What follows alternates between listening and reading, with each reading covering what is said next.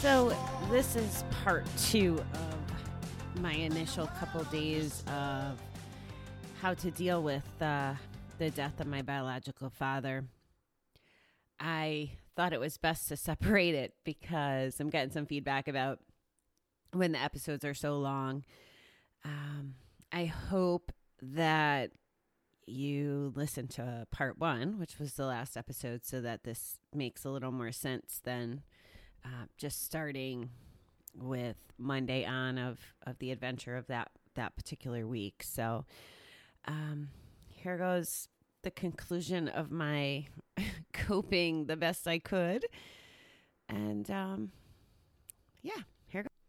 I leave off waiting in the waiting room of the center, waiting for my counselor after a nice snowy I and it was weird. I really didn't know what to do with myself in the ma- waiting room. I could have checked work email or um, you know, listen to music or whatever or there's some cool challenges I'm doing right now. And instead, I watched more church on my phone. Uh, and I guess I want to focus on church and spirituality and all that fun stuff in November when we, we do step 11. Um, but I'm not a church person per se. So there's some significance to me going. And I still don't know. I know a, about as much about where I'm going to land with church and God as I do about my relationship with alcohol. Um, but I just know that it's my step 11 work and I need to do it. So I started going last year and maybe it was to help for moments like this. It, it definitely, I, I definitely get value out of what I hear when I go. Anyway, so then I go in to see Miss Carla. And at this point, I did text Tara and um, said, Hey, do you want to meet at lunch? Because my other coping mechanism on Sunday was uh, ice cream. I left the house to go get ice cream. My friends from my Asia trip will probably laugh because that was, you know, one of my favorite meals over there. I could get ice cream two, three times a day with the boys whenever possible. So, again, very conscious decision. Okay, I know I'm going out to get ice cream and I know that sugar is not ideal, but you know what's even more not ideal? Getting drunk. So, or gambling or whatever bad things I could have got myself into. So I uh that was all I ate on Sunday. So I I reached out to Tara and I said, "Hey, do you want to meet me at Red Lobster?" which was in the middle of you know, going from counseling to group because I had strategized I was going to both things and and I knew I had to do again the same things I would preach to anybody else to do.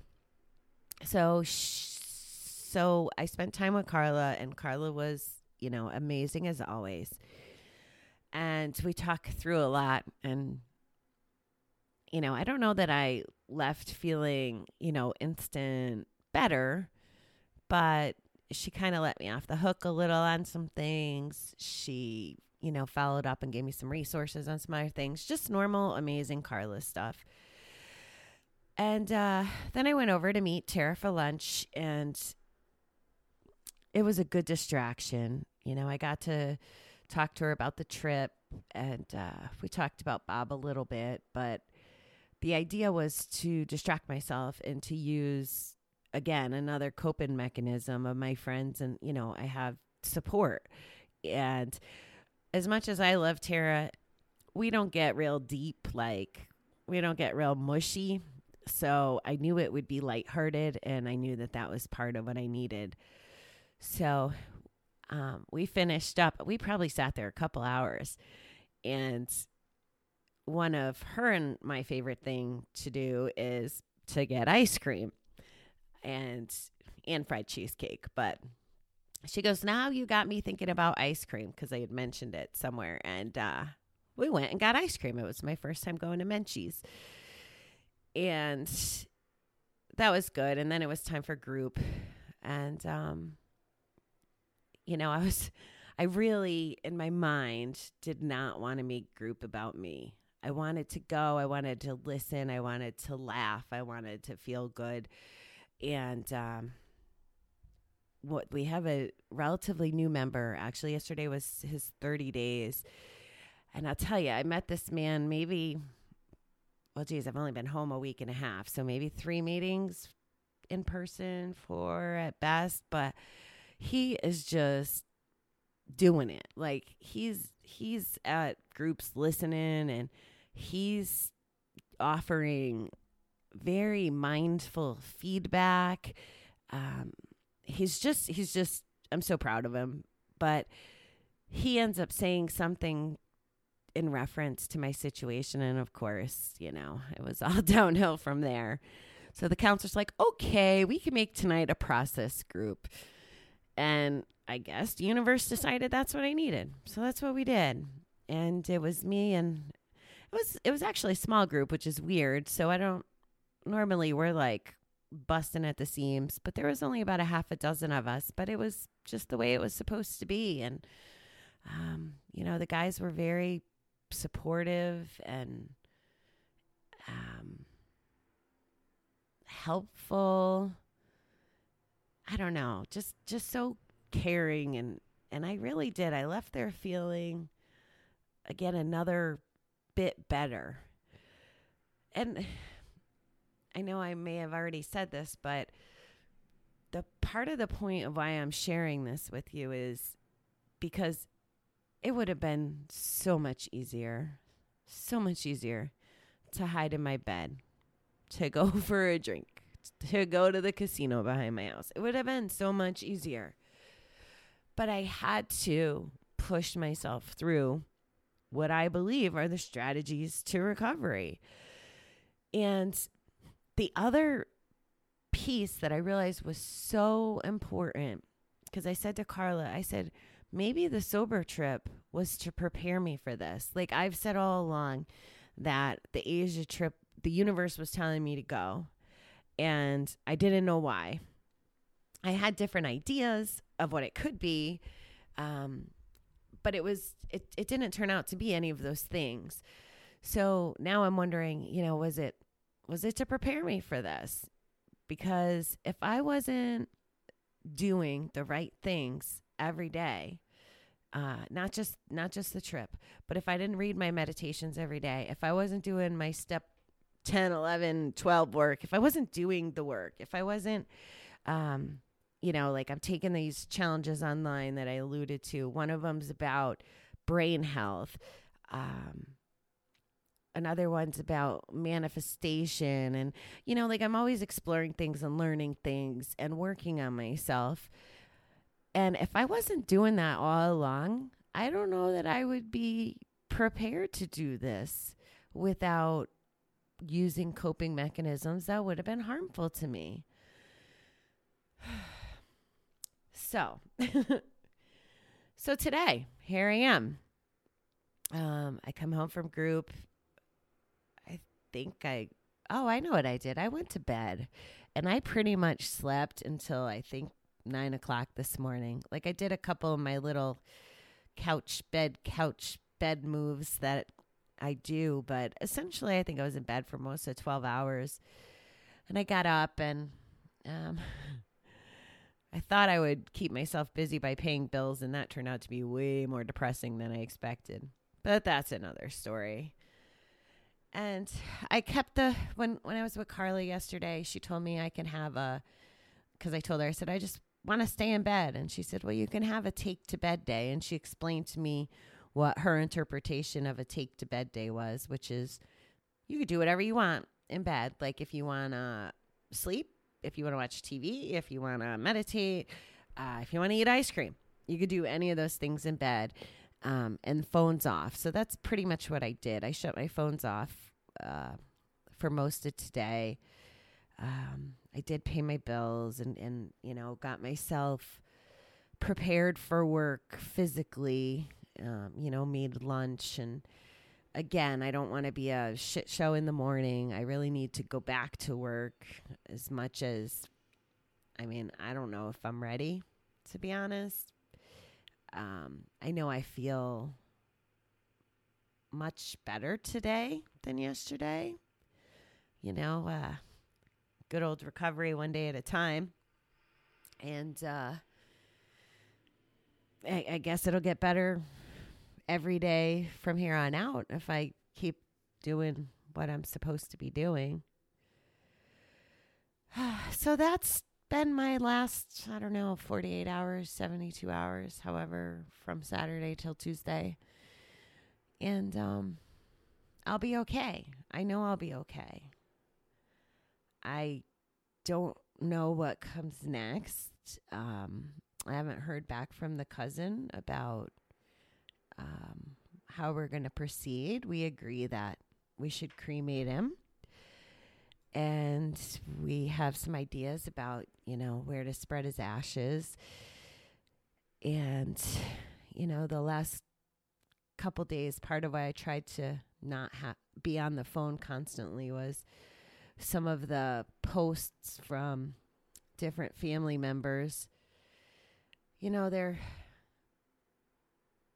there's a lot out there. You know, people are saying things, um, mindful things, kind things, and it's it's so evident that Bob was sick. You know, that was the part I was learning through my recovery journey. I don't want to be a hypocrite. I if I truly believe, and I do, that addiction is no different. I mean, it's different, but no different from a control perspective as a as cancer or diabetes or whatever. If I truly believe that, then I need to act accordingly. And that's where I was getting closer to some relief from this relationship with Bob was he was the sick man it doesn't let him off the hook and it doesn't excuse his behavior, but it frames it in a way that made it so that most of the resentment, all of the resentment at this point, the resentment and the hate and all that stuff is gone now. Um, because I don't, I mean, I can't control other people, but I wouldn't want people feeling that way about me. It's not the life I want to live. I want to make right my wrongs. You know, that's the other part of the the alcohol conversation for me is when I did my step work for gambling as far as, you know, making the amends, I feel like I didn't hurt as many people with my gambling as I have drinking. And I might have said this somewhere along the way. Um, once things come out of my mouth, unfortunately, they kind of I forget what I said sometimes, uh, which is why I'm doing a brain class to try to help my memory. Anyway, um, yeah, so with my drinking, I feel like I did more stupid things or maybe hurt more people.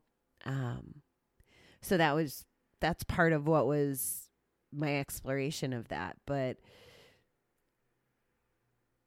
is is the timing of this a reinforcement that I need to end my relationship with alcohol forever. Um, I don't know the answer to that yet. I wonder, though. I really do wonder. And I'm sharing this because also there might be people that haven't thought about their alcohol, gambling, whatever um, substance or behavior that might be impacting their life, to let you know, um, first of all, you're not alone. Um, second of all, there's help out there, and there's, you know, a lot of resources and, and coping strategies as I just kind of ran through. But also, I'm telling my story today not from my usage perspective as much as as someone impacted by the addiction. I, I've said the last few years and in Gamblers Anonymous, there's part of the combo book that asks, you know, is knowing why we gamble gambled important? And and the book essentially says no, not really. Um, but it's more about fixing it. So I focused on that, right? But I I believe and I believe I've said this to y'all that I believe I ended up a gambling addict in the effort to not become an alcoholic. And I don't I, I'm still, you know, working through that if it worked or not thing, but um I'm the person on the other side of the addiction in this case. And this is how it impacted my life. And this is what I need to do to be, you know, a survivor in this instance. And so if you are if you are one of the people who like I said is questioning your behavior, this is a snippet of how other people could be impacted. If you're one of the people that's been impacted, you know, these are some of the coping survival skills, whatever, they could be applied to you too as easily as to us, the compulsive gambler, or, you know, us, the alcoholics, whatever. Um, it's working. I'm I'm sitting here, and although I've had to press pause a couple times to go blow my nose, um, the sobbing has kind of started to die down.